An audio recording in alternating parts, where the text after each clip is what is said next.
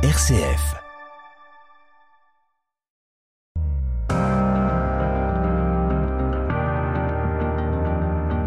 RCF, les racines du présent.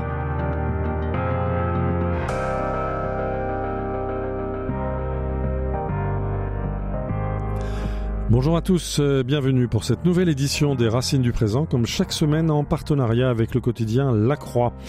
Nous allons évoquer aujourd'hui Napoléon III. Napoléon III, neveu de Napoléon Ier, qui reste de nos jours très méconnu.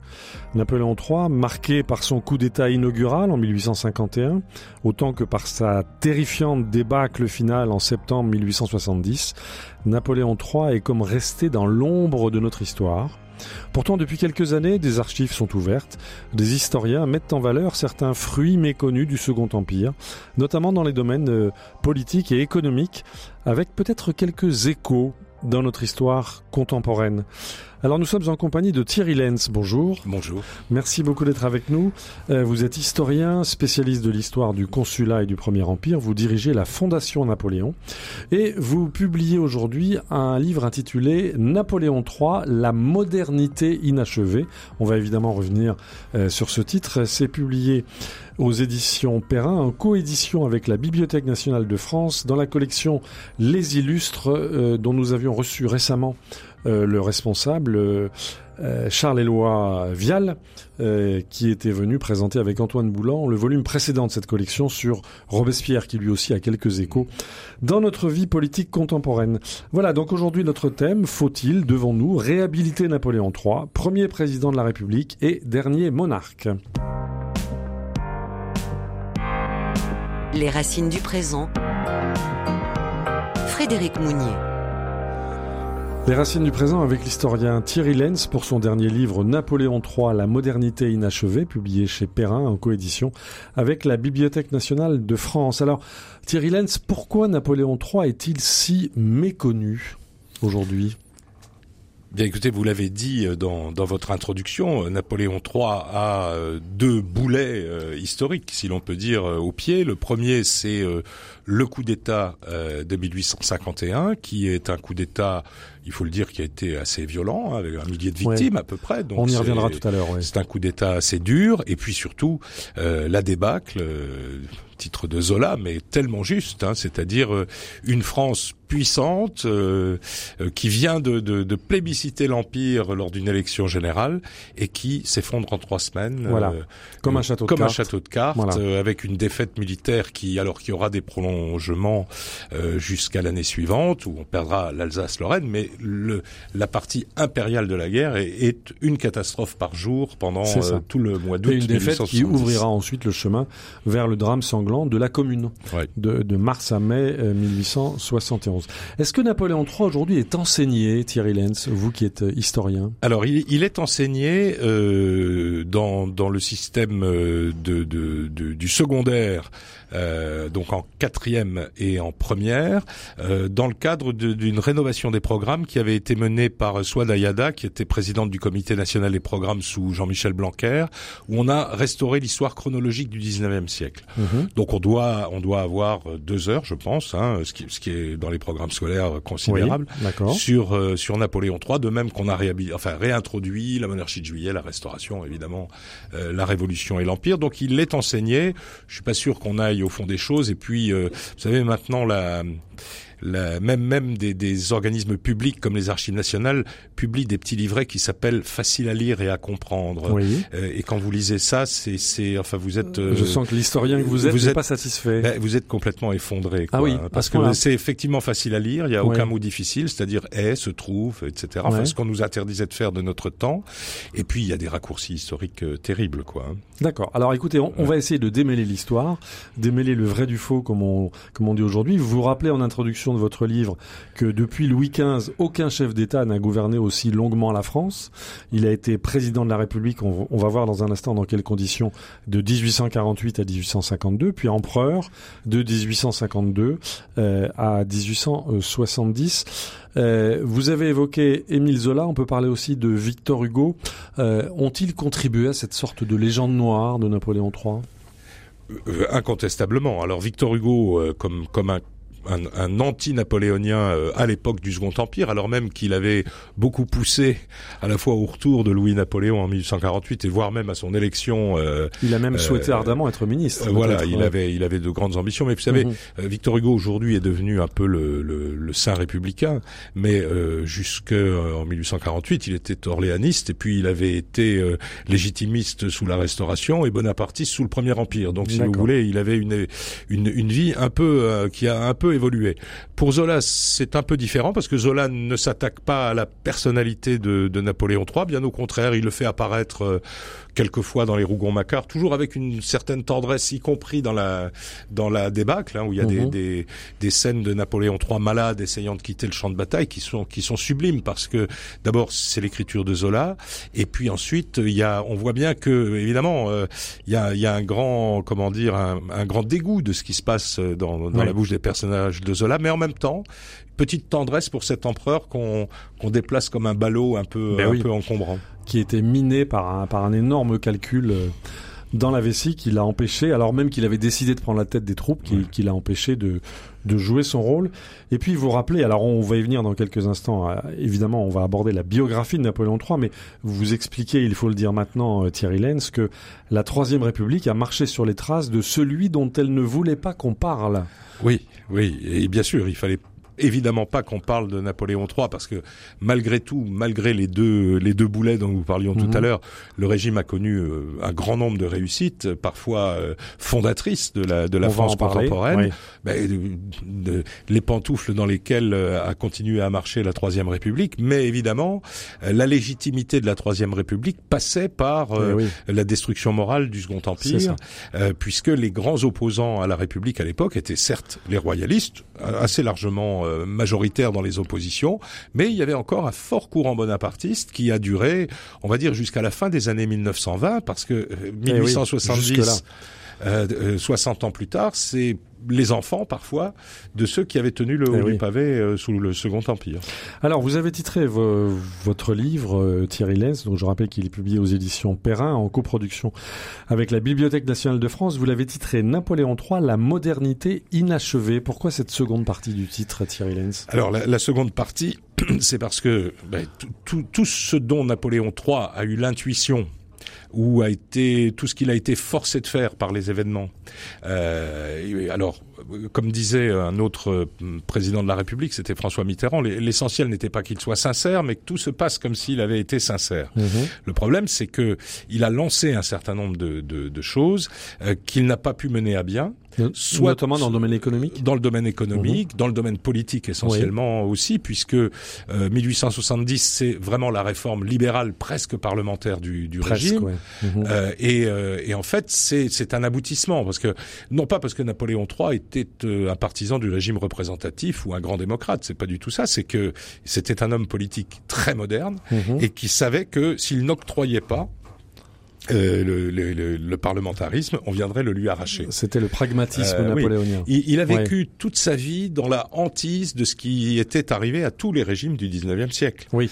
Euh, une révolution, oui. 1830 départ de, de Charles X, 1848 départ de Louis-Philippe personne n'avait réussi. Seul Charles X a succédé à, Louis XVIII pendant ce siècle légitimement, si légitimement on peut dire. et pacifiquement. Oui. Voilà. Donc donc c'était c'était ce qu'on appelle le siècle des chutes. C'est le siècle des chutes. Charles Vial appelle le, siècle des chutes. Oui. Donc il avait ça en tête. Il a toujours eu ça en tête et, et comme c'était un homme politique euh, euh, habile très secret, on aura l'occasion d'en mhm. parler, mais plutôt habile, plutôt visionnaire dans, dans les phénomènes qui l'entouraient.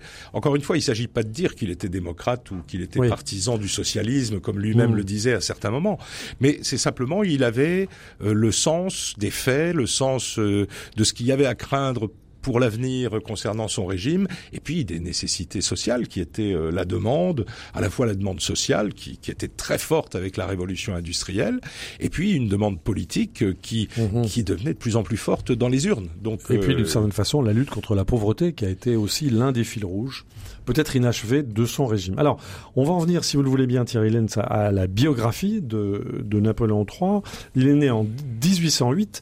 Il est neveu d'empereur, donc il était neveu de, de, Napoléon Ier, et il est né au moment donc de du, du sommet du Premier Empire, 1808. Euh, tout allait encore bien. Oui, Et il est euh, fils de roi, peut-être.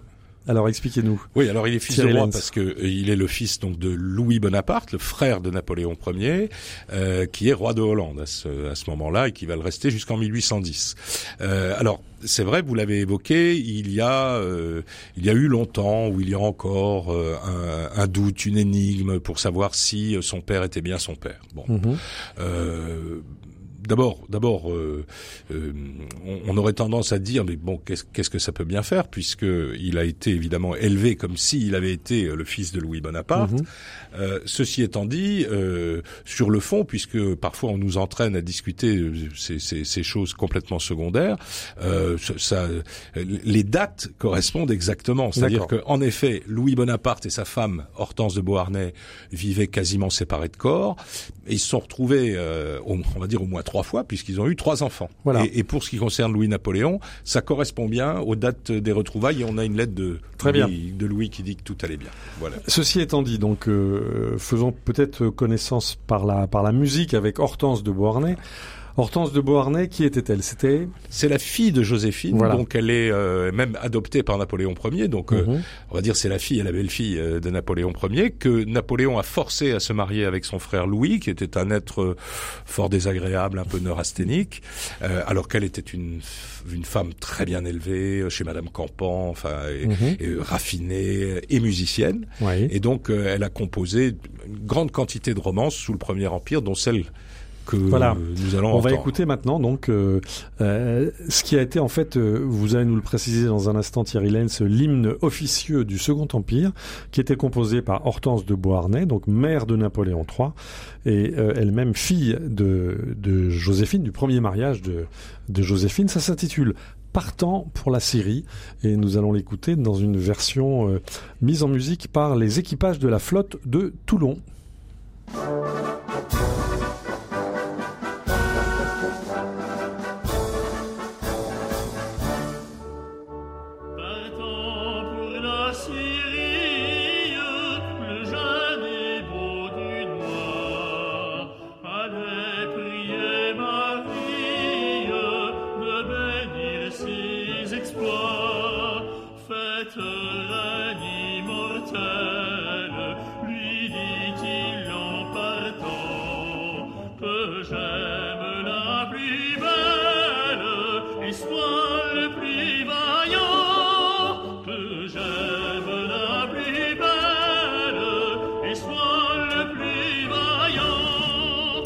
Voilà, partant pour la Syrie, le jeune et beau Dunois venait prier Marie de bénir ses exploits. Faites, reine immortelle, lui dit-il en partant, que j'aime la plus belle et soit le plus vaillant. Ça s'intitule Partant pour la Syrie et ça a été composé par Hortense de Beauharnais, la mère de Napoléon III. C'est un peu mièvre quand même, Thierry Lenz. Ah, c'est, bah, si vous voulez, d'abord, ça date du début du 19e siècle. Hein. elle est encore très jeune, elle vit, euh, elle vit à Malmaison, enfin, elle, elle, est auprès de sa mère et donc elle compose des romances qui sont, je veux dire, les romances de l'époque ressemblent à peu près tout à celle-ci. c'est des romances de euh, salon, c'est voilà, ça. Là, on a, là, on a une interprétation avec un orchestre martial, euh, militaire, mais normalement c'est piano-voix. Mhm. Euh, donc voilà, c'était mignon, du noir, le bon le compagnon de Jeanne d'Arc qui se retrouve en Syrie, puis à la Vierge, etc.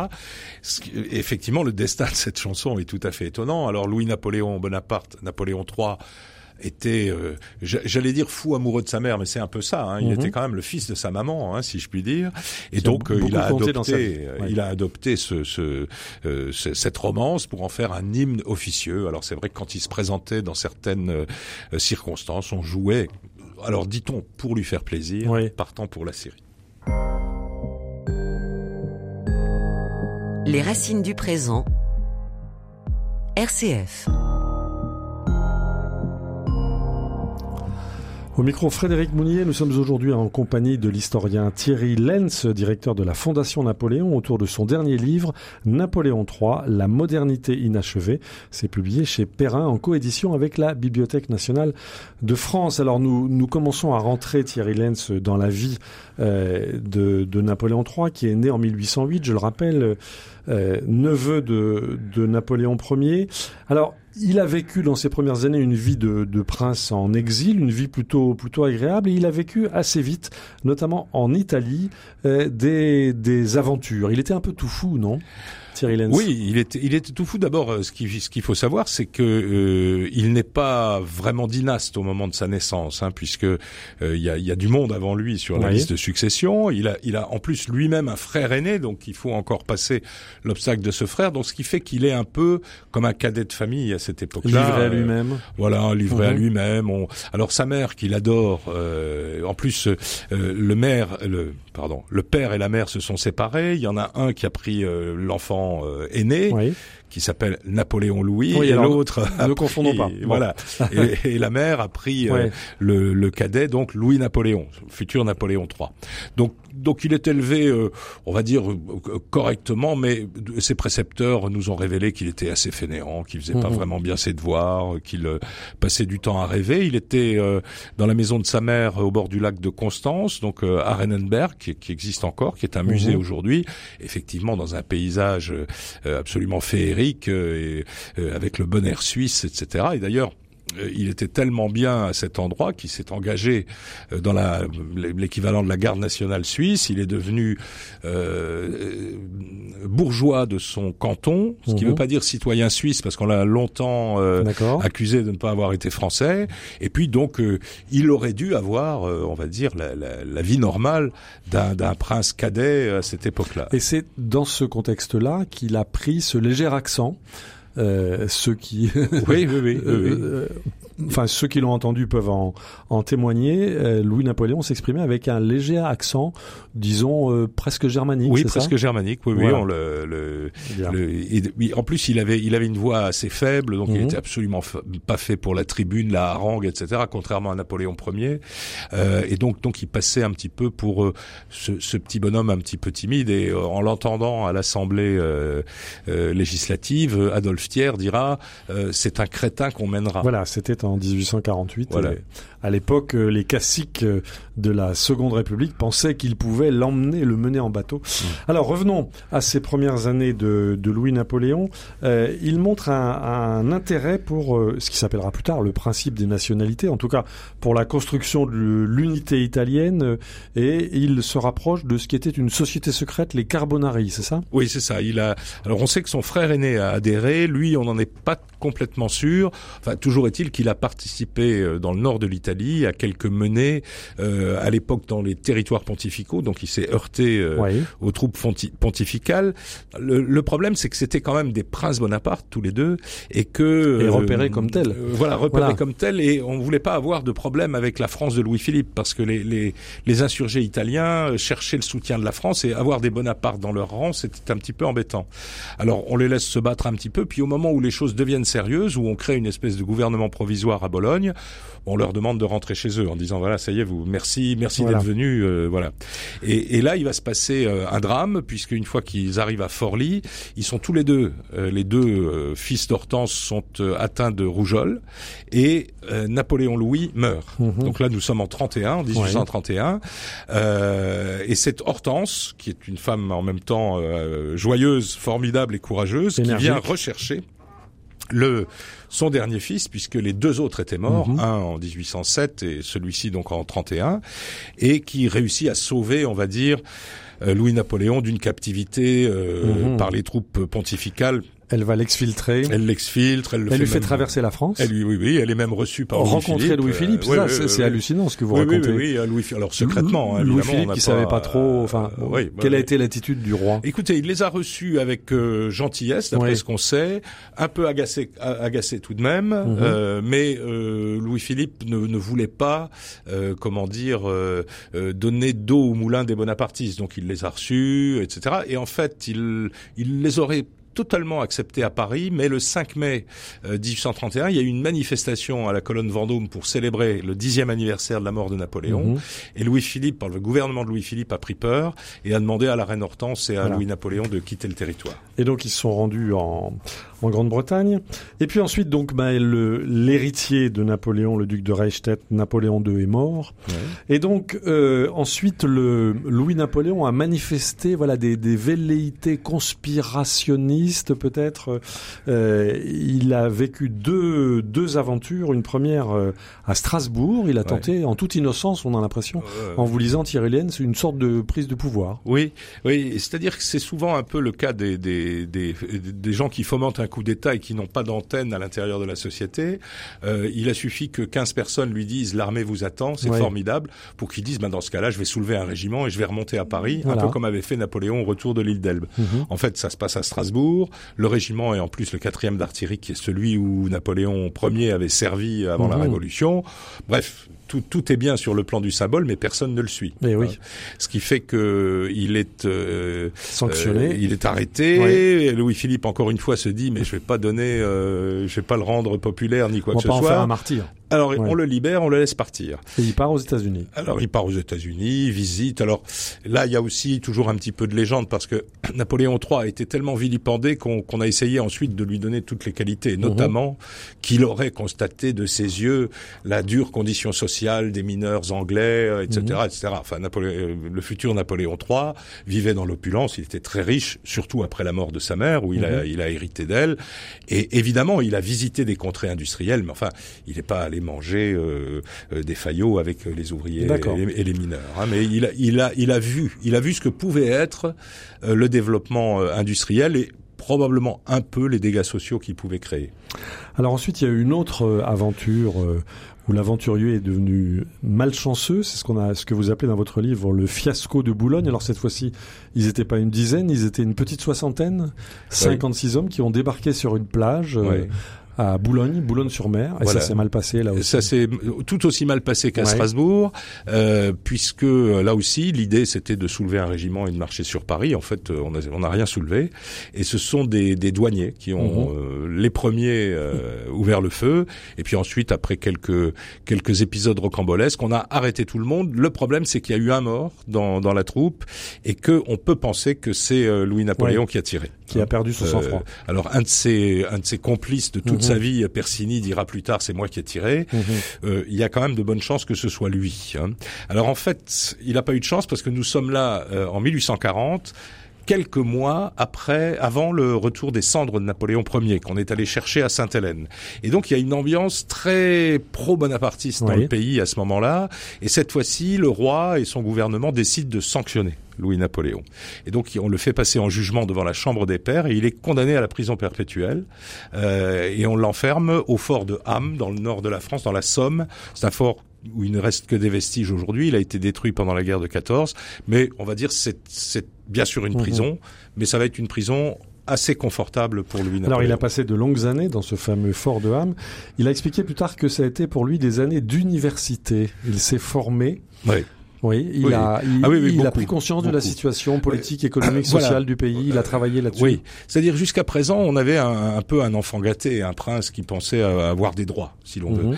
Et puis, euh, bah, le coup de Boulogne lui a fait beaucoup, l'a fait beaucoup réfléchir. D'abord, il a été assez bien installé par le gouvernement dans ce fort de Ham. Il a eu une bibliothèque, il recevait de la visite. Hein. Il a reçu euh, des économistes, euh, sa famille, enfin, etc. Il recevait même, dit-on, les lingères des environs pour. Euh, euh, Et il aurait laissé de- quelques souvenirs. il a laissé quelques souvenirs et, euh, et donc euh, euh, il en a aussi profité pour lire énormément les, Mhm. les économistes, euh, on va dire classiques, mais les économistes un peu socialisants, euh, Saint-Simon, etc. Et puis il en a tiré euh, une espèce de prédoctrine, on va dire, c'est-à-dire que Mhm. il a compris que le développement industriel était à la porte de la France à ce moment-là et, euh, et que ce développement industriel aurait des conséquences sociales euh, très dommageables, euh, on va dire encore pire que l'appauvrissement des campagnes qu'on voyait à ce Et moment-là. c'est là où il a imaginé la fameuse extinction du paupérisme. Voilà, donc il publie un- une, une petite brochure euh, qui s'appelle De l'extinction du paupérisme, alors qui, qui ne vaut vraiment que par son titre, hein, il faut le dire, mais c'est un titre extraordinaire, quoi. C'est-à-dire En qu'est-ce qu'il veut ce. Bonaparte Il veut Oui. éteindre le paupérisme, Voilà. donc c'est quand même on peut pas être contre, quoi. hein. Voilà. C'est comme un lapin ou un petit Mhm. chat. Et, euh, et donc euh, bon, il donne dedans quelques solutions, mais on voit aussi qu'il est qu'il est un Napoléon. Parce que les solutions institutionnelles, il les rappellera plus, il les a déjà rappelées dans un livre qui s'appelle Les idées napoléoniennes, la centralisation, l'autorité de l'État, etc. Ça, il le conserve. Mais simplement, il, il explique que, euh, comme il dit lui-même, la, la, pauvreté ne sera plus, euh, ne sera plus euh, oppressive, euh, voilà, ou révoltée quand la, pauvreté ne sera plus séditieuse lorsque l'opulence ne sera plus oppressive. Voilà, c'est une phrase à méditer. Quand même. Ah oui, non, non, mais des phrases. C'est une phrase à méditer, y compris dans notre situation contemporaine. Ça vous vaut 200 000 voix. Alors, justement, 200 000, c'était le nombre d'électeurs à l'époque. Il y avait 240 000 électeurs en France, euh, puisque donc le, le, vote était censitaire, c'était lié aux revenus. Donc il fallait manifester, il fallait pouvoir faire la preuve d'un certain revenu. Et donc Louis-Napoléon, dans cette fameuse université du Ham, réfléchit, il réfléchit au suffrage universel. C'est un des premiers euh, responsables politiques de ce niveau qui a compris que euh, le suffrage universel était une avancée euh, inévitable. Hein, ça arriverait quand il ne savait pas. Alors, ça avait existé, mais très très très brièvement. Oui, ça avait existé, mais sous le Premier Empire, euh, puisque le, suffrage était universel, et, bien sûr pendant la Révolution française. Mais le, les, deux monarchies, euh, la Restauration et la monarchie de Juillet, avaient mis des sens euh, qui étaient quand même assez élevés, hein, parce que à la fois roi bourgeois, certes, mais quand mhm. même il fallait pas exagérer. Et donc on avait on avait bien resserré le corps électoral. Louis Napoléon, alors ça il faut le lui laisser, c'est véritablement une vision. Alors qu'il s'est forgé en, lisant, en discutant avec euh, des, tas de, spécialistes de ces questions. Mais lui, il a compris tout de suite que si un jour il allait revenir, ce serait grâce au suffrage universel. Les racines du présent, Frédéric Mounier. Si un jour il allait revenir, euh, nous dites-vous, euh, Thierry Lenz, vous qui êtes l'auteur du Napoléon III, La modernité inachevée, qui vient de sortir chez Perrin en coédition avec la Bibliothèque nationale, eh bien, il est revenu, Louis-Napoléon Bonaparte. Il s'est évadé euh, du fort de Ham, dans lequel nous l'avons vu euh, mûrir sa doctrine politique, envisager on l'a entendu, l'extinction du paupérisme, du paupérisme, envisager la, la mise en place d'un suffrage universel. Et nous arrivons en février 1848. C'est la deuxième République. Euh, où était-il, Louis-Napoléon, à ce moment-là, Thierry Alors, il était en Angleterre à ce moment-là, puisqu'il avait, euh, après son évasion, bah, il s'était réfugié, euh, on va dire, dans, dans, sa terre d'exil habituelle, hein, qui était, qui était l'Angleterre. De l'autre côté de la Manche. Il a essayé de passer un petit moment en Suisse, mais on, le gouvernement français a fait comprendre que ce serait peut-être pas complètement complètement accepté. Et donc il assiste à cette révolution depuis Londres. Et c'est une révolution qui, euh, euh, c'est une espèce de, de, de, bouton de fièvre spontané hein, au départ. Euh, bah, comme d'habitude, une révolution que personne n'a vu venir, euh, dont même les mmh. émeutiers eux-mêmes ont été surpris du résultat. Ça nous dit quelque chose aujourd'hui. voilà, oui. Et, et, tout à coup, bon, bah, le roi doit partir, et puis on proclame la République. Très rapidement. très rapidement. Très rapidement, hein, pratiquement au bout de la troisième journée des, des Trois Glorieuses. Et, et à ce moment-là, Louis Napoléon va avoir une chance, enfin une chance à la fois, mais c'est le sens de l'histoire, c'est que cette deuxième République va être euh, jusqu'à l'excès respectueuse du suffrage universel. C'est-à-dire qu'elle elle proclame le suffrage universel, elle proclame la liberté d'expression, elle proclame la liberté de vote, ce qui veut dire aussi qu'on ne peut plus interdire aux Bonaparte, qui sont frappés par la loi d'exil, bah, de rentrer en France et de se présenter à des élections. Donc il se dit, l'heure est venue, mon heure est venue. Voilà, son heure est venue. Il est d'abord élu d'ailleurs dans la première assemblée euh, de 1848, il est élu sans, sans se présenter. Enfin voilà, il est élu dans, on pouvait être élu dans plusieurs départements à l'époque. Mhm. Il est élu dans plusieurs départements simplement parce que euh, des comités locaux ont donné son nom. Hein, il, Donc ça marche, il se passe quelque chose. Il se passe quelque chose. Voilà. Alors on, on, lui fait on lui fait le reproche de vouloir aller trop vite. La loi d'exil n'est pas totalement abrogée, etc. Il démissionne. Mhm. Et puis il va avoir une deuxième tentative. Donc il se montre respectueux. Voilà, il, est, euh, voilà, il se montre très. Euh, voilà. Entre temps, il y a quand même le drame de juin 1848 où la République tire sur le peuple. Oui, plusieurs milliers de morts. Oui, oui, oui. Oui, ça c'est un événement euh, qu'on oublie. Oui. on en oublie tant.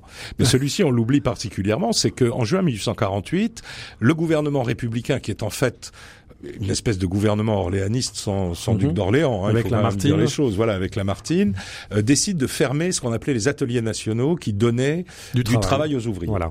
Et là, les ouvriers se soulèvent et le gouvernement, qui vient juste de prendre le pouvoir à la suite d'une émeute, se Depuis dit bah, février, tiens, euh, voilà. ça recommence. Et donc, il ordonne à l'armée euh, d'intervenir. Cinq mois après l'avènement de la République. Voilà. Et, et là, il y a, euh, on pense, euh, 10 000 morts. Hein. Voilà. c'est considérable. Considérable, avec un nombre, euh, plus- plusieurs dizaines de milliers de euh, d'ouvriers qui sont exilés en Algérie, C'est au moins aussi important que la Ouais. semaine sanglante qui a de la commune, bien de la commune. Ouais. Alors là, quel a été le rôle joué par euh, par Louis-Napoléon Bonaparte? Il se présente aux élections en décembre suivant, et là, Et là, il est élu. euh, alors, l'Assemblée constituante, euh, d'abord, l'a accepté comme député. Il a été réélu entre temps, donc il est venu. Il a fait ses fameux discours dont on parlait tout à l'heure, avec son accent allemand, son style lancinant, son espèce de, de, de c'était, il avait l'air un peu pâteau, hein, euh, Mm. voilà. Et je donc- voudrais citer sur ce plan-là ce, que- Oui, ce que, prie. ce que vous racontez le le, le collectionneur euh, anglais Richard Wallace. Ouais. C'est l'homme des fontaines, Wallace. Oui, oui, ça, voilà. Le collectionneur anglais Richard Wallace, qu'il a rencontré place Vendôme. À l'époque, Louis-Napoléon habitait à l'hôtel du Rhin, place Vendôme. Et il donne une description assez, euh, comment dire, assez, assez mitigée. Euh, ses yeux d'un gris bleu, plutôt petits et taillés en amande, affectaient, sauf à de rares intervalles, une expression impénétrable. Aussi était-il impossible d'entrer par eux dans les pensées de leurs possesseurs. Les rideaux de ces, entre guillemets, fenêtres de son âme étaient constamment baissés. Son anglais était l'anglais d'un Allemand instruit, se donnant beaucoup de peine pour arriver à une prononciation claire. Lorsque Louis-Napoléon me tendit la main, je fus presque tenté, en le regardant bien en face, de le prendre pour un fumeur d'opium. Il cachait son jeu, le Oui. conspirateur. Euh, Oui, alors il avait ce, il avait ce, ce type de personnalité, Voilà. c'est-à-dire très, euh, enfin très discret. Les yeux mi-clos, ça c'est la description est permanente hein, sur les, les yeux mi-clos. Euh, la cigarette sans arrêt, sans Mhm. arrêt, une cigarette derrière l'autre. Et puis en même temps, c'est vrai qu'il parle peu, mais c'est un conspirateur depuis Voilà. qu'il est tout petit. Il Donc se euh, il se dissimule, il attend le dernier moment euh, pour se se présenter. Mais ceci étant dit, il s'entoure magnifiquement d'abord du fameux Persini qui est son Mhm. son, Son alter ego. Voilà, depuis depuis toujours, il s'est mis à son service corps et âme à un moment donné. Euh, son demi-frère, le duc de Morny, Oui. euh, Dont il faut le rappeler qu'il est lui-même fils du général Flao, enfant naturel de Talleyrand. oui, oui, Et oui. que donc il est le fils de euh, la reine Hortense, qui elle-même est la fille Oui, oui. euh, de Joséphine de Beauharnais. On voit comment l'histoire se télescope. C'est Voilà, voilà. incroyable. Et donc, euh, donc voilà. Avec voilà, ces hommes-là. Avec ces hommes-là, il, il monte un véritable parti politique, quoi, Mhm. avec des comités locaux, etc. Alors, il, bien sûr, il ne se déplace pas, etc. Mais et le maillage du territoire est fait Voilà. au moment où la constituante décide qu'on va élire le président de la République au suffrage universel euh, à un seul tour, donc en se disant personne ne va se dégager, donc c'est l'Assemblée après qui choisira le président. Mhm. Et en fait, c'est un raz-de-marée. C'est un raz-de-marée et un certain enthousiasme, puisque je ne résiste pas au plaisir de citer Victor Hugo, quand même, Ouais. qui explique à cette époque-là, ce n'est pas un prince qui revient, c'est une idée, celui que le peuple vient de nommer au président, représentant, pardon, n'est pas l'héritier de l'échauffourée de Boulogne, c'est le vainqueur d'Iéna. Sa candidature date d'Austerlitz. Il y croyait, ce cher Victor, Ah, à l'époque. Victor, il croyait dur comme fer. Oui. Il se serait bien vu euh, ministre de l'instruction publique ou voire même des affaires étrangères tant qu'on Voilà. y était. Alors même que Thiers Euh, disait à cette époque-là, ouais. c'est un crétin qu'on Oui. Alors, euh, si vous voulez, on, on peut juste s'arrêter une seconde parce que euh, cette, cette phrase de Thiers, qui est effectivement, c'est assez mal vu. Hein. Mhm. Euh, Thiers parlait évidemment du monde politique qui Oui. allait mener euh, Louis-Napoléon et le monde politique ne l'a jamais mené. En revanche, il y a un monde qui l'a mené, c'est le monde des affaires. Oui. Euh, alors, c'était pas un crétin, certes, mais enfin, si quelqu'un l'a mené, c'est bien le monde des affaires. Et euh, si la révolution industrielle doit beaucoup aux conditions qui ont été données par le gouvernement de Napoléon III, elle doit aussi beaucoup au fait qu'on a libéré totalement euh, les affaires, y compris de toutes les règles morales. hein. Euh, On dirait aujourd'hui que Napoléon III était un néolibéral. C'était pire qu'un néolibéral. pire que ça. C'était oui, Oui. oui, c'était D'accord. euh, parce que bon là, là à l'époque en plus au, au moment où il prend le pouvoir, euh, les lois sociales sont à peu près égales à zéro. hein. Oui. Euh, bon. Alors, on va on va suivre parlera, on va suivre tout- toute cette évolution. Donc de 1848 à 1851, Louis Napoléon est président de la République, président de cette deuxième République. Vous écrivez Thierry Lenz qu'il avance à pas de loup. C'est-à-dire C'est-à-dire qu'il est le, le, régime qui a été mis en place est un régime de stricte séparation des pouvoirs, un peu comme aux États-Unis aujourd'hui. C'est-à-dire le président et l'exécutif et la Chambre et le législatif. Mais mhm. entre les deux, pas de dialogue, pas de collaboration possible.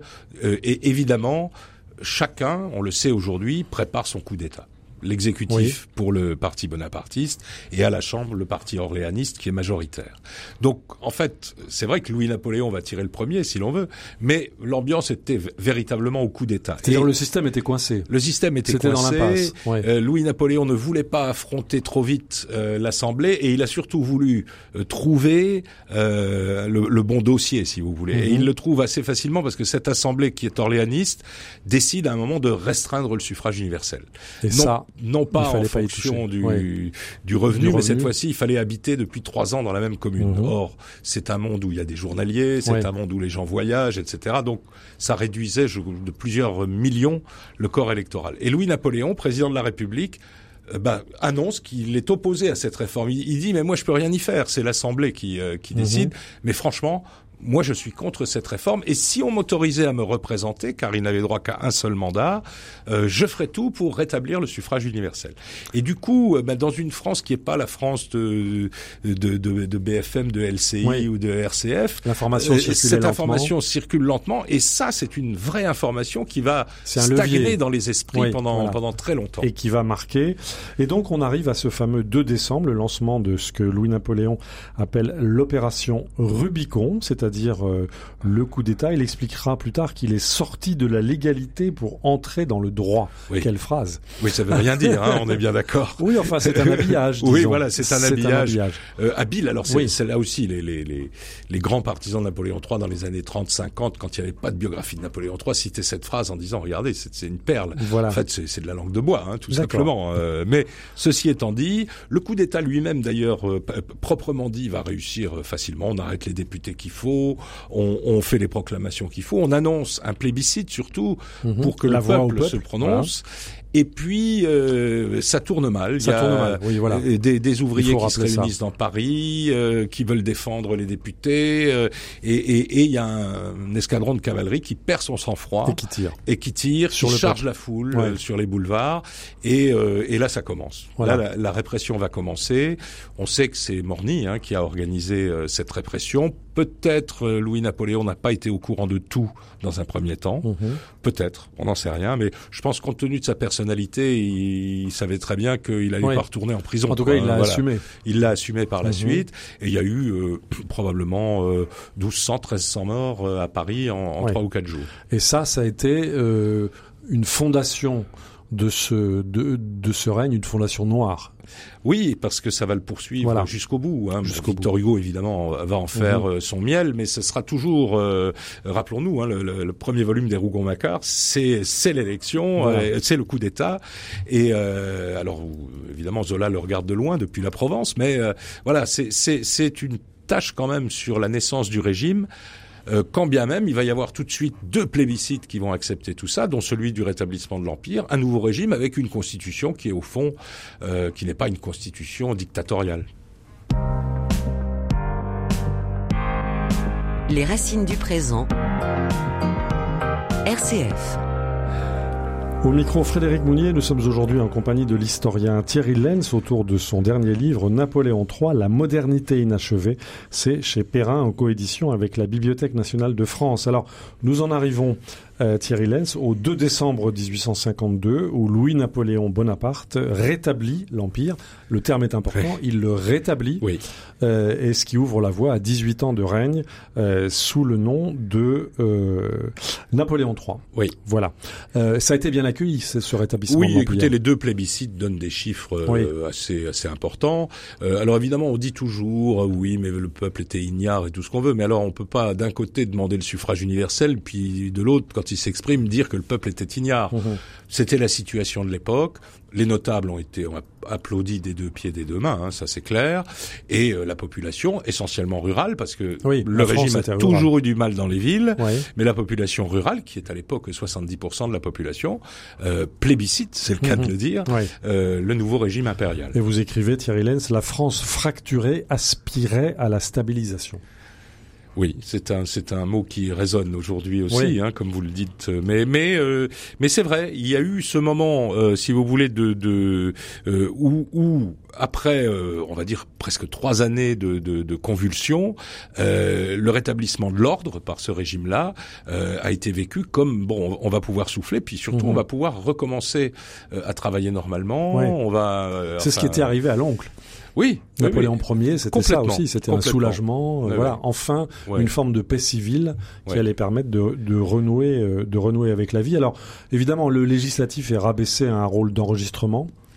Oui, Voilà. Donc, si vous voulez, ce sont les constitutions du Premier Empire qui Oui. sont. hein, L'Empire Voilà. est rétabli bah, jusque dans ses constitutions, avec un empereur qui euh, euh, qui décide. Hein, euh, Louis Napoléon n'est pas n'est pas le gentil empereur, hein, si vous Mhm. voulez. euh, souvent, on l'a un peu présenté comme ça parce qu'ils Oui. sont toujours un peu débonnaires, enfin bon, etc. Mais euh, il, il décide, il sait prendre des décisions euh, qui peuvent être cruelles. Euh, la et- presse est muselée. la presse est muselée. Mhm. euh, euh, le, le- le- la décision des travaux de Paris est une décision euh, très autoritaire. hein, avec le baron on- Haussmann. quand on voit le, le, le, le- le chantier, c'est le cas Mhm. de le dire, qu'a représenté Oui. euh, le, le, le, le- Il a fallu détruire d'autorité une partie de Voilà, Paris pour le euh, rénover totalement. Voilà, et donc euh, donc ça, ce sont des décisions que euh, Louis Napoléon. Alors, on va dire, il y a deux périodes dans sa dans sa carrière gouvernementale. On va dire jusqu'en 1860. Euh, c'est certes l'empire autoritaire, mais c'est l'empire qui fonctionne bien. Mhm. hein. Donc Et pendant huit ans, Voilà, et puis après, c'est un empire où euh, qui se parlementarise un peu. Alors, d'abord- d'abord, qui se euh, libéralise un peu. Louis-Napoléon commence à croire à ses rêves. C'est-à-dire. Euh, bah, C'est-à-dire l'unité italienne, donc euh, Alors on guerre, va en parler, oui. euh, la guerre du Mexique, Les aventures euh, extérieures. les aventures extérieures, Mhm. etc. Et puis surtout, il tombe malade, quoi. À peu près Oui. de soi- à partir de 63 à 65, euh, il commence à avoir cette maladie de la pierre qui euh, Qui le handicape qui le fortement. handicape. Alors en plus, on lui cache la Oui. Mhm. nature de son mal, c'est-à-dire que lui dira plus tard, mais si on me l'avait dit dès le début, je me serais fait opérer, parce qu'on savait endormir à l'époque, alors au chloroforme, hein, donc le Mhm. réveil était un peu, mais mais bon, on aurait pu l'opérer quand la pierre était petite, mais vous vous le disiez, on a on a vu la pierre euh, retirée, enfin après Mhm. Oui. autopsie qui était dans la vessie de Napoléon III, c'est une boule de pétanque. Voilà. Euh, donc évidemment, il, il, il souffrait Et énormément. donc le règne a été Ouais. marqué par ça. Alors, en bon Bonaparte, euh, Napoléon, numéro 3, aspire à une succession. Et donc euh, cet homme qui était même un homme à femme, il faut le rappeler.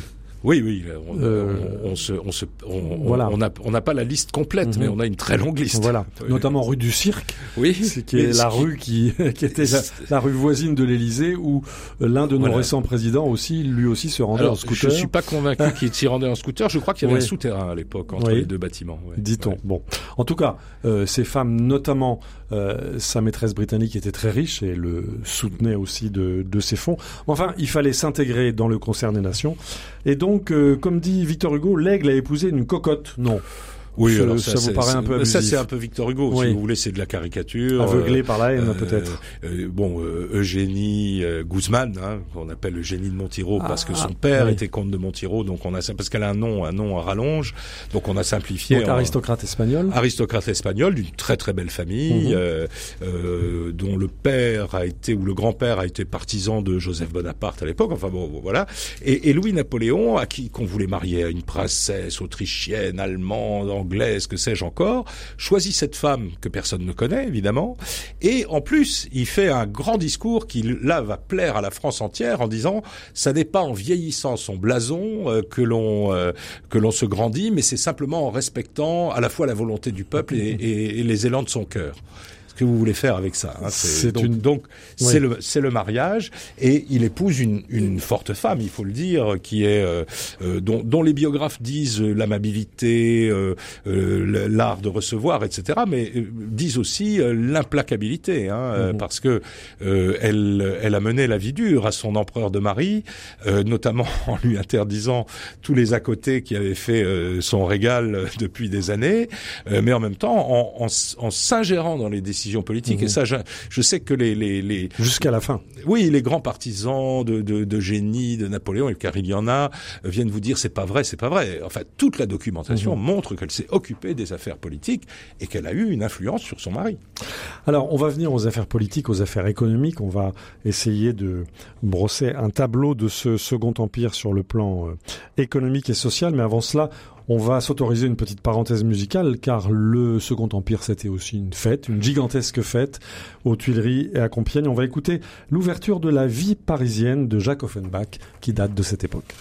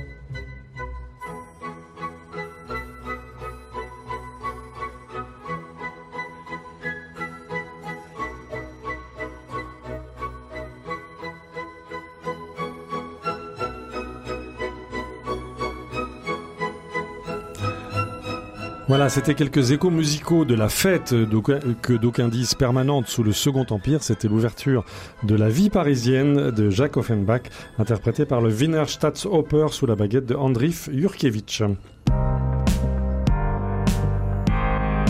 Les racines du présent. Frédéric Mounier. Nous sommes dans cette édition des Racines du présent en compagnie de l'historien Thierry Lenz, directeur de la Fondation Napoléon et auteur d'un livre qui vient de paraître, absolument passionnant et qui parle beaucoup à nos, à nos oreilles contemporaines. Il s'intitule Napoléon III, la modernité inachevée. C'est publié chez Perrin et euh, en coédition avec la Bibliothèque nationale de France. Alors Thierry Lenz, il faut en venir maintenant à ce qui fut quand même le grand œuvre euh, de Napoléon III. c'est donc les réalisations économiques. C'est à cette époque-là que la France a véritablement décollé sur le plan économique. Il y a eu la révolution industrielle, des grands travaux, l'aménagement du territoire, une législation bancaire, un droit des sociétés, un État efficace. La France a basculé sur le plan économique, Thierry. Totalement, totalement. On avait bon la, révolution industrielle, elle est lancinante, on va dire depuis les années 1830, et euh, véritablement, euh, euh, comment dire, la, mécanique d'une très forte révolution industrielle commence à frapper à la porte au début du règne de Napoléon III. Comme il est, il est entouré beaucoup par des hommes d'affaires, par mhm. des des, euh, des Saint-Simoniens souvent, mais mais les bon, euh, les voilà, Fould. Morny lui-même est un gros investisseur. Euh, euh, donc, bah, il décide de mettre en place une législation qui va booster, si l'on peut favoriser. dire, mhm. oui, favoriser, c'est plus juste cette cette révolution industrielle. Vous l'avez dit, quand on regarde les sociétés fondées, le Crédit Foncier, le Crédit Lyonnais, la Compagnie Générale des Eaux, les, mhm. les, grandes sociétés de chemin de fer, on etc. C'est un investissement alors soutenu par l'État toujours. C'est ce qui fera dire aussi que euh, euh les l'oligarchie financière en a beaucoup profité parce que ce sont des prêts garantis, mhm. souvent pas remboursés, parce qu'il y a aussi beaucoup de faillites dans tout cela, etc. Mais il n'empêche que euh, c'est un investissement colossal sur les sur l'économie française euh, qui fait que par exemple je, je, donne toujours ce chiffre on arrive on passe de quelques milliers de kilomètres à 25 000 kilomètres de chemin de fer, qui est le kilométrage utilisé aujourd'hui par la SNCF. Hein. Alors on a à peu près 35 à 40 000 kilomètres de voies, mais il y a, y a 20 000 kilomètres qui ne sont pas utilisés. Donc on est sur un sur véritablement de l'investissement hmm. de très très haut niveau. Donc la France est construite, la France est maillée, euh, et la France émerge sur le plan sur le plan économique. Et puis alors en plus, c'est vous savez, c'est une époque de découverte aussi où mhm. on, on, fabrique mieux l'acier, enfin et donc donc tout, tout ça du progrès se déroule en même et tout ça s'agrège. Voilà, voilà. Et alors le peuple là-dedans, Thierry Alors le peuple là-dedans, euh, bah, il y a de la casse évidemment, toujours mhm. dans la dans toutes les révolutions euh, industrielles. Euh, d'abord un exode rural très important et quasiment insoluble. Alors, je reviens toujours à Zola, mais c'est quand même la, meilleure description de la société du Second Empire. Relisons Zola. On voit bien, ouais, relisons-le absolument. Euh, on voit bien euh, à Paris, euh, bah, tous ceux qui viennent de la province ou de la campagne, on voit bien le, le décalage qui les maçons de la Creuse, voilà, qui se produit qui reconstruire là C'est assez général. il y a alors existe toujours une législation ouvrière extrêmement sévère, le livret ouvrier, les, les, passeports intérieurs, enfin etc. Donc donc l'ouvrier est surveillé. Il est surveillé. Bah, D'abord, il est potentiellement séditieux. Alors, on a on a un peu tort au début parce que l'ouvrier, il a voté Louis-Napoléon parce que la République l'avait massacré hein, en 1848. Mais c'est vrai que les républicains ne restent pas les deux pieds dans le même sabot. Ils se mettent à travailler cet électorat qui est pour eux naturel à ce moment-là. Et petit à petit, dans les élections, on voit monter les républicains. Ils sont d'abord 5 mhm. à la Chambre, bon, on arrive à les maîtriser, mais ça va passer à 15, à 25, et là, on commence à se dire, il se passe quelque chose dans le pays. Il faut rappeler quand même qu'il y a eu l'instauration du droit de grève. Alors, le droit de grève est donné. Alors, vous savez, tout ça, c'est l'origine, c'est la loi Le Chapelier de 1791, qui était un peu comme une valeur de la République, on dirait aujourd'hui. qui interdisait. Qui interdisait les coalitions, mhm. qui interdisait les, syndicats, la grève, etc. Elle est abrogée euh, au début des années 1800 1860, mais il va y avoir euh, des, des règles de sécurité, euh, d'assurance, des règles de sécurité sociale, des obligations pour les patrons. Alors, des obligations pour les patrons, pas moins de 12 heures de travail par jour, hein, mmh. c'est pas encore... Y compris pour les enfants. Voilà. Euh, mais, mais si vous voulez, on va essayer, mais c'est un peu... Ça va rester quand même un petit peu au niveau de la charité et du patronage, et parce que... du paternalisme. voilà, parce que... Selon le bon vouloir de ceux qui donnent. Exactement, parce que le gouvernement, la partie économique du gouvernement de Napoléon III est entre les euh, on va dire, soit d'économistes qui, qui eux font des calculs, mhm. hein, soit euh, bah, de ceux qui profitent du système et qui euh, et qui en profitent. Alors c'est évidemment c'est très important pour l'histoire de France et l'histoire économique de la France. C'est aussi important pour l'histoire sociale parce qu'il y a quand même quelques avancées, mais comme comme on dit que c'est une modernité inachevée, elle est alors là pour le coup euh, complètement inachevée. C'est un début. Dans le domaine de l'instruction publique, il s'est passé beaucoup de choses également, Thierry Lenz. Alors ça aussi, on nous on nous parle beaucoup euh, de Jules Ferry euh, mhm. etc. Mais ça a commencé. Les hussards noirs étaient d'abord des Victor hussards noirs. Voilà, c'est Victor Duruy, c'est les hussards noirs de l'Empire. De l'Empire, il faut le rappeler. Euh, voilà, où on a nommé des instituteurs qui avaient mhm. la, même mission qu'ont eu plus tard les instituteurs de la de la Troisième République, c'était de, de former des citoyens, de, de renforcer la nation, de l'unifier et de faire monter, on va dire, le niveau général euh, de la population, mhm. parce qu'il y avait aussi derrière derrière tout ça cette idée de des gens bien formés, bah forcément vont, vont évidemment travailler mieux, mais en même temps euh, vont mieux comprendre l'organisation sociale, vont être peut-être moins revendicatifs à certains mhm. moments, mais en tout cas vont participer, euh, participer à l'expansion, on aurait dit dans les années 60. Alors le sommet de tout cela, ça a été l'exposition universelle de 1867 à Paris, où l'ensemble des souverains de toute l'Europe, ceux-là même qui seront nos adversaires acharnés trois ans plus tard, euh, sont venus, ont participé, et là ça a été le triomphe. Oui, c'est le, c'est le dernier triomphe du Second Empire. Mhm.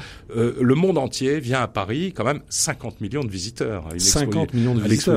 À l'époque, on prenait pas l'avion pour voilà, oui, oui. Voilà. Alors, euh, il y a ces avancées très importantes dans le domaine économique, social.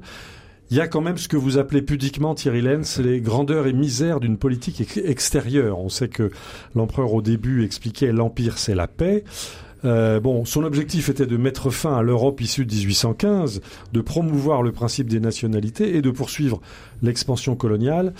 Euh, ça, tout ne s'est pas passé comme prévu, Thierry Non, tout, tout ne s'est pas passé comme prévu. Il y a, on va dire, en gros, deux, deux grandes parties. La première, c'est la fameuse guerre de Crimée avec l'Angleterre contre les Russes. Déjà, la Crimée. Sébastopol. Euh, voilà. Et puis, la deuxième partie, c'est la campagne d'Italie où on aide les Italiens à ah, atteindre leur unité. Sauf que, sauf que, voilà, comme c'est face au pape, Napoléon III a un électorat catholique très puissant, eh il ne peut pas aller trop loin et donc c'est une espèce de, de demi-succès, en quelque sorte il Avec l'Odyssée des zouaves pontificaux. Euh, voilà. Alors ensuite, les zouaves vont aller là-bas. Euh, donc ça, c'est la première partie, on va dire, qui, qui fait que pour la, la, paix en Crimée, le congrès a lieu à Paris. Il est présidé par euh, Alexandre Walewski, le fils mhm. naturel de Napoléon Ier. Et la France... Au Quai d'Orsay, qui venait d'être construit. voilà. L'actuel Quai d'Orsay. Et la France revient totalement dans le concert européen. L'Europe de 1815 n'existe plus, dit-on, à mhm. cette époque. En fait, elle existe encore un peu. Enfin, peu importe. Et puis, il y a la deuxième partie qui devient celle où Napoléon III, qui a toujours été rêveur, qui rêve du principe des nationalités, à la fois va partir dans des expéditions bien pensé lorsqu'on joue au risque ou au, Oui. Ou Cluedo, je sais pas Oui. comment s'appellent ces jeux de stratégie, Oui. mais, mais qui, qui ne tiennent pas compte du monde. L'expédition du Mexique, il faudrait une heure pour en parler. Qu'est-il allé faire dans cette galère Bah, alors normalement, c'était pour créer une monarchie catholique au sud des États-Unis qui était en pleine guerre de Donc sécession. il a voulu propulser Voilà. Maximilien, un héritier autrichien. Voilà, euh, pour pour créer cet empire catholique. Alors on dit beaucoup que l'impératrice Eugénie a, a poussé, euh, en tout cas au choix de Maximilien. Euh, bon, Ça a été le ça, désastre euh, absolu. Désastre absolu. On s'en retire. On se met Mhm. mal avec les États-Unis parce que la France Eh avait oui. pris le parti euh, des confédérés. Évidemment, euh, ce sont les autres qui gagnent, donc on est un petit peu embêté. De, de, ensuite, alors les expéditions lointaines, bon, euh, apportent, on va dire, euh, le début, le début euh, d'une politique coloniale. Et puis c'est surtout l'aveuglement de Napoléon III euh, devant la montée de la Prusse, parce que Voilà. d'une part, il est, il est lui-même bloqué par son propre principe des nationalités. Bah, L'Allemagne veut s'unir. Je suis pour le principe des nationalités que l'Allemagne s'unisse. Donc il voit que l'Autriche bat la Prusse en 1866. Euh, euh, Que la Prusse bat bat l'Autriche, oui. En 1866. Voilà, alors il n'intervient pas, Ouais. et puis il veut la jouer fine, euh, Mhm. hein, gros finot, euh, Bismarck, et il dit euh, aux Prussiens, écoutez, moi je suis pas intervenu, mais alors du coup, comme je vous ai permis votre victoire, euh, vous allez me donner la Belgique et le Luxembourg. Hum, un petit Euh, marchandage. alors évidemment, Bismarck appellera ça la politique des pourboires, Des pourboires, où, il dira Napoléon III m'a présenté la note de l'aubergiste, Mhm. et en fait il fera savoir à Londres euh, ça. Or, quand on touche à la Belgique, à Londres, euh, on devient fou, quoi. hein. Mhm. Euh, et donc, il s'est coupé de l'Italie par la paix trop rapide euh, en 1861. Il se coupe de l'Angleterre à ce moment-là. Euh, il se laisse entraîner dans l'affaire euh, prussienne, en plus en étant, euh, comment dire, en se mettant à dos les États du sud de l'Allemagne, parce que au début de cette affaire, Mhm. la Bavière, euh, la, le Württemberg, etc., ne sont pas les alliés de la Prusse, mais ce sont les appétits des Français sur la rive gauche du Rhin qui effraient ces États, qui finalement vont se rapprocher de la Prusse. Et donc il y a un engrenage Euh, qui se met en Un place. engrenage se met en Napoléon place. III est fatigué, malade. Eugénie et le parti de la guerre le poussent. Oui, oui. La guerre est déclarée. Et, et la Euh, guerre est perdue. La l'armée n'était pas prête. L'armée n'était pas prête, contrairement aux, aux Voilà. des, des militaires à ce moment-là. Euh, en plus, la crise, vous savez, se, se, se, se, se focalise ou se cristallise avec la fameuse dépêche Dems, euh, qui est une, une dépêche de presse un peu trafiquée par Bismarck, mais enfin Voilà. qui n'avait rien d'insultant. C'était déjà une manipulation. Euh, C'était une manipulation. Déjà une Bismarck, fake news, comme on Bismarck dit aujourd'hui. le, dit Oui, clairement. il dit je- il me faut une guerre pour Il- l'unité il- Il allemande. l'assume. Il avait besoin d'agiter le torchon rouge. quel est le meilleur adversaire de l'Allemagne hein, C'est Ouais. la France, évidemment. hein. Euh, Et donc, euh, donc voilà. Et, et, et l'empire en, en trois semaines, alors que Napoléon III avait organisé un plébiscite au mois de mai pour faire approuver cette nouvelle Quelques mois plus constitution tôt. quelques mois plus Il tôt. y avait une libéralisation qui était en bonne 7, voie, en quelque 7 sorte. millions de oui, Ouais. 1 million de non. Enfin, il avait retrouvé son chiffre, J'ai il mon disait. chiffre, voilà. Voilà. Et en fait, euh, un auteur, je ne sais plus, euh, dit, mais l'empire s'effondre sous les acclamations. C'est ça. Et c'est exactement Voilà. ça. Et donc, ensuite, une nouvelle page de l'histoire de France a commencé. Voilà. Paris a été assiégé, la Troisième République a connu ses premiers balbutiements, et puis le, la Commune, et ensuite, ensuite, il a fallu attendre 1875 pour que la Ouais. Troisième République, à une voix près, Ouais. euh, puisse euh, être stabilisée. Un grand merci à vous, Thierry Lenz. Nous arrivons malheureusement au terme de cette passionnante conversation. S'il y avait juste euh, une chose à retenir du Second Empire, Thierry Lenz, Euh, la modernité. la modernité. Et, et surtout euh, euh, une vraie adaptation à la mondialisation. On a oublié d'en parler, Oui. mais c'est une grande époque. Oui. C'est là la deuxième ou troisième mondialisation. Il y en a eu plein des mondialisations dans l'histoire du monde, Oui. mais celle-ci est très forte. Et, et, et la France est de taille, c'est-à-dire qu'elle est de taille à être un des grands acteurs de la mondialisation. Jusqu'à la chute finale. euh, voilà. que- Voilà. com- comparons ça à la situation actuelle et on ne peut qu'aimer Napoléon III, malgré tout. Voilà, vous l'avez dit Thierry Lenz, je rappelle le titre de votre livre Napoléon III, la modernité inachevée. C'est publié chez Perrin en coédition avec la Bibliothèque nationale de France dans la collection Les Illustres. Un grand merci également à notre réalisateur euh, Pierre Samanos. Vous pouvez évidemment retrouver cette émission ainsi que les références des livres nombreux, je le rappelle, euh, de Thierry Lenz sur le site de RCF. À partir de votre plateforme de podcast de balado-diffusion, vous pouvez écouter et réécouter ad libitum, comme on disait autrefois, euh, toutes nos éditions des Racines du présent. Un grand merci à vous tous pour votre fidélité. À la semaine prochaine.